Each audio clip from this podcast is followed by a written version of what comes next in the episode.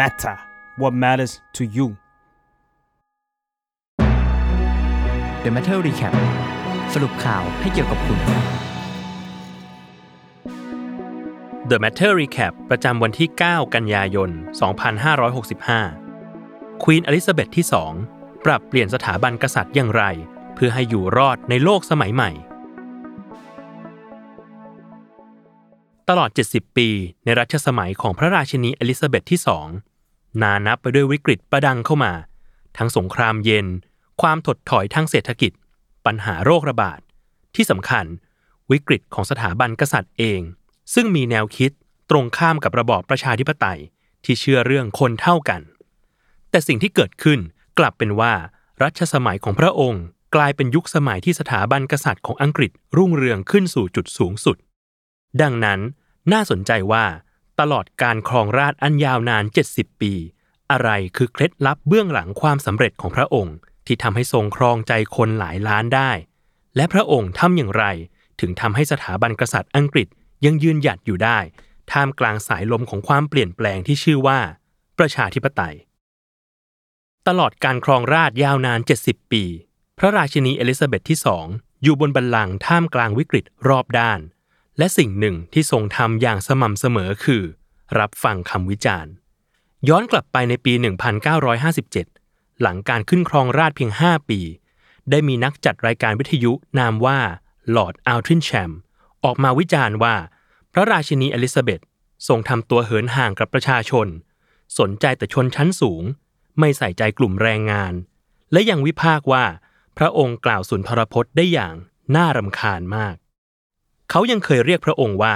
เด็กมัธยมจอมอวดดี ในรายการวิทยุ Impact ของช่อง ITV และถึงแม้หลังจากนั้นจะทำให้ลอร์ดอัลทรินแชมถูกต่อยเข้าที่หน้าอย่างจัง จากกลุ่มคนรักสถาบัน แต่ก็ทำให้เขาได้พูดคุยกับมาตินชาเทริส ผู้ช่วยเลขาส่วนตัวของพระราชินี และได้ให้คำแนะนำถึงสิ่งที่ควรทำและเลิกทำจนปีนั้นเป็นปีแรกที่พระราชินีอลิซาเบธที่สอง เริ่มตรัสกับประสบนิกรผ่านโทรทัศน์ในวันคริสต์มาสและเริ่มมีการจัดงานเลี้ยงไม่เป็นทางการต่างๆ ในนามของพระองค์ ประเด็นสำคัญที่สถาบันกษัตริย์อังกฤษถูกวิจารณ์อย่างสม่ำเสมอคือ รายได้และการใช้จ่าย ในช่วงต้นทศวรรษที่ 1990 ภายหลังถูกสังคมตั้งคำถามถึงการใช้เงินและการเสียภาษี พระราชินีอลิซาเบธได้แจ้งกับนายกจอห์นเมเจอร์ ว่าทรงยอมที่จะเสียภาษี เช่นเดียวกับประชาชนทั่วไปทำให้ในปี 1993 กลายเป็นปีแรกที่สถาบันกษัตริย์ในอังกฤษเสียภาษี นับตั้งแต่ทศวรรษที่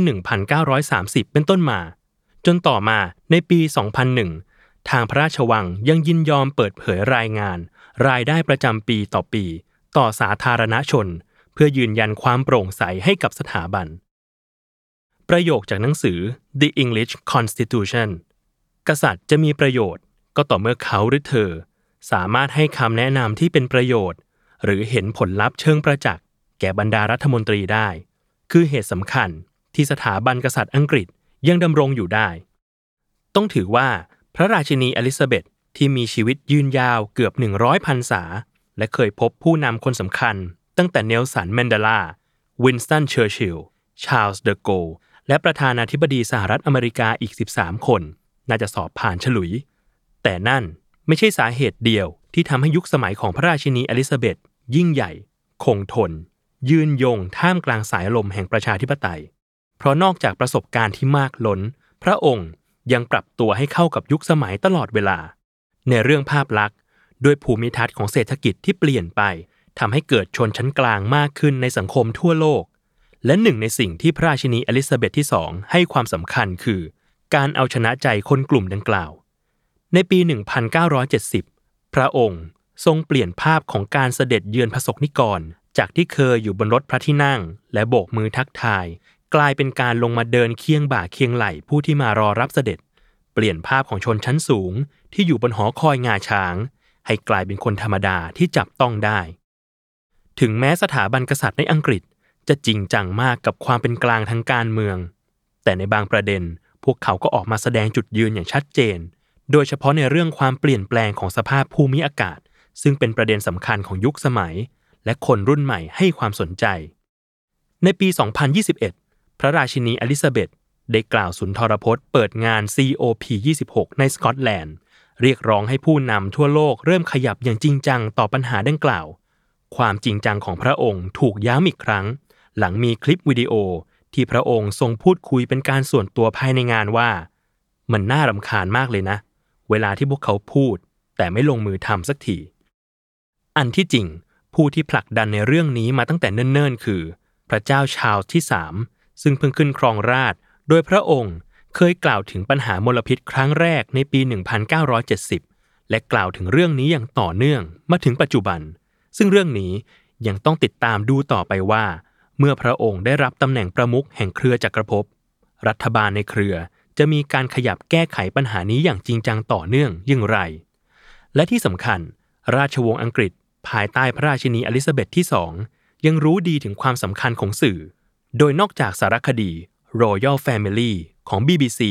ในปี 1969 หรือซีรีส์ The Crown ทางช่อง Netflix แล้ว ทางราชวังยังได้มีการเปิด Account Twitter @royal family ซึ่งมีผู้ติดตามกว่า 5 ล้านคนทำให้ประชาชนรู้สึกใกล้ชิดกับราชวงศ์มากยิ่งขึ้น ถ้าสถาบันกษัตริย์ คือรากเหง้าอนุรักษ์นิยมในสังคมอังกฤษ พระราชินีอลิซาเบธที่สองคือไม้ใหญ่ต้นนั้น โรเบิร์ตฮาร์ดแมน ผู้เชี่ยวชาญราชวงศ์อังกฤษ กล่าวไว้อย่างน่าสนใจว่า เธอคือร่างอวตารของชาติ ที่ประกอบด้วยคุณค่า และประวัติศาสตร์ในอังกฤษ เธอคือสะพานทาวเวอร์บริดจ์คือรถโดยสารสีแดงสองชั้น ที่มีขา และแน่นอน หอนาฬิกาบิ๊กเบน หรือกล่าวได้ว่า เธอคือตัวแทนของความเป็นอังกฤษที่มีสองขาสองแขน เดินไปไหนมาไหนได้ และแน่นอนว่า ออกสื่อได้ และอย่างที่กล่าวไปว่า ในรัชสมัยของพระองค์ ราชวงศ์อังกฤษใช้สื่ออย่างเข้มข้นและหลากหลายทำให้ความนิยมของสถาบันและราชวงศ์ไปไกลกว่าแค่ในประเทศ หรือเรียกได้ว่ามันกลายเป็นซอฟต์พาวเวอร์ทางวัฒนธรรมอันทรงพลัง ที่กระตุ้นเศรษฐกิจ การท่องเที่ยว และสร้างชื่อเสียงให้อังกฤษไปพร้อมกัน ตัวชี้วัดที่ดีอย่างหนึ่งคือ airtime ในวันนี้และเมื่อวานที่สื่อทั่วโลกมอบให้แก่ข่าวของราชวงศ์อังกฤษโดยพร้อมเพรียง มองในมุมเศรษฐกิจ อีวานเดวีนักข่าวเศรษฐกิจของสำนักข่าว BBC เคยประเมินว่า 10%ของนักท่องเที่ยวในอังกฤษ เข้ามาเพราะสนใจในเรื่องราวของราชวงศ์ และเขายังกล่าวเพิ่มเติมด้วยว่า เป็นไปได้ที่จะมีมากกว่านั้นอีกมาก ที่ไม่ได้เข้ามาเพราะราชวงศ์โดยตรง แต่เข้ามาเพราะอารยธรรมอันรุ่มรวยที่ราชวงศ์มีส่วนเกี่ยวข้อง นอกจากนี้ถ้าหากใครเคยไปกรุงลอนดอน น่าจะเคยเห็นภาพของพระราชินีอลิซาเบธที่สองและราชวงศ์ที่ถูกปริ้นแปะตามของชำร่วยต่างๆ ไม่ว่าจะเป็นจาน แก้ว หรือธงหรือเรียกได้ว่า พระองค์เป็นหนึ่งในไอคอนของอังกฤษที่นักท่องเที่ยวหลายคน ยอมจ่ายเงินซื้อสินค้าติดไม้ติดมือกลับบ้านไป ทางด้านนิสัยส่วนตัว สะท้อนจากคำให้สัมภาษณ์ของผู้ที่มารอหน้าพระราชวังวินเซอร์ในวาระพระราชสมภพครบ 90 ปี ของพระราชินีอลิซาเบธที่ 2 ต่อสำนักข่าว Vice ในคำถามว่า พระราชินีมีความหมายอย่างไรกับตัวคุณ พระราชินีเป็นตัวแทนของความเป็นอังกฤษ และมันจะเป็นเช่นนั้นเสมอ ฉันคิดว่าพระองค์เป็นแรงบันดาลใจให้ทุกคน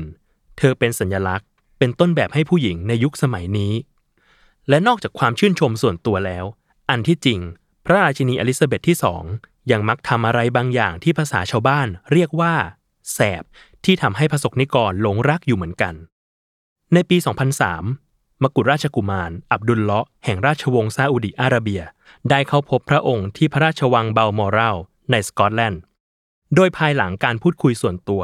พระองค์ได้เชิญให้มกุฎราชกุมาร ชมพื้นที่ส่วนอื่น ๆ ของพระราชวัง ซึ่งมกุฎราชกุมารก็ตอบรับและกระโดดขึ้นรถในทันที ก่อนจะต้องแปลกใจเมื่อโชเฟอร์ กลับเป็นพระราชินีอลิซาเบธที่สองเอง จะเรียกว่านี่เป็นความแสบส่วนตัว พร้อมกับที่สื่อสารเรื่องความเท่าเทียมทางเพศ ถึงว่าที่ผู้นำชาติซาอุดิอาระเบียก็ได้ เพราะทางซาอุเพิ่งอนุญาตให้ผู้หญิงขับรถได้เองเมื่อปี 2018 นี่เอง หรือในงานโอลิมปิกปี 2012 ที่อังกฤษเป็นเจ้าภาพ พระองค์ก็ได้ร่วมแสดงโฆษณาร่วมกับเจมส์บอนด์โดยมีฉากหนึ่ง ที่พระองค์ยอมให้สตันแมนแสดงเป็นพระองค์ แล้วกระโดดลงจากเฮลิคอปเตอร์ ร่วมกับเจมส์บอนด์ลงมายังสนามที่ใช้ในการเปิดพิธีโอลิมปิก ซึ่งมองได้ว่า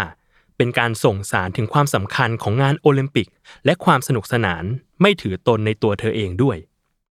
ที่สำคัญอีกประการ พระองค์ เป็นกษัตริย์ที่ทรงงานหนักอย่างยิ่ง เพราะครั้งที่พระองค์สูญเสียบุคคลอันเป็นที่รัก เช่น เจ้าชายฟิลิปส์ ก็เลือกโผล่มาทำงานในวันถัดมาทันที เพื่อไม่ให้มีข้อครหา เช่น พระราชินีวิกตอเรีย ที่หายหน้าจากสาธารณชนหลายปี หลังสามีเสียชีวิต ซึ่งเรื่องนี้ก็แล้วแต่คนจะคิดว่าน่าชื่นชมหรือน่าเศร้า ต้องติดตามกันต่อไป ว่าราชวงศ์อังกฤษจะมีทิศทางเป็นอย่างไร ภายใต้การครองบัลลังก์ของพระเจ้าชาร์ลส์ที่3 ลูกชายคนโตของพระราชินีอลิซาเบธที่2แต่เป็นไปได้ว่าสถาบันกษัตริย์ของอังกฤษ จะยังคงปรับตัว และเปิดรับฟังเสียงของประชาชนต่อไป เพราะนั่นคือขนบธรรมเนียมปฏิบัติที่มีมาอย่างยาวนานของราชวงศ์อังกฤษ ติดตามรายการ The Matter Recap ได้ ในทุกช่องทางของ The Matter Podcast ครับ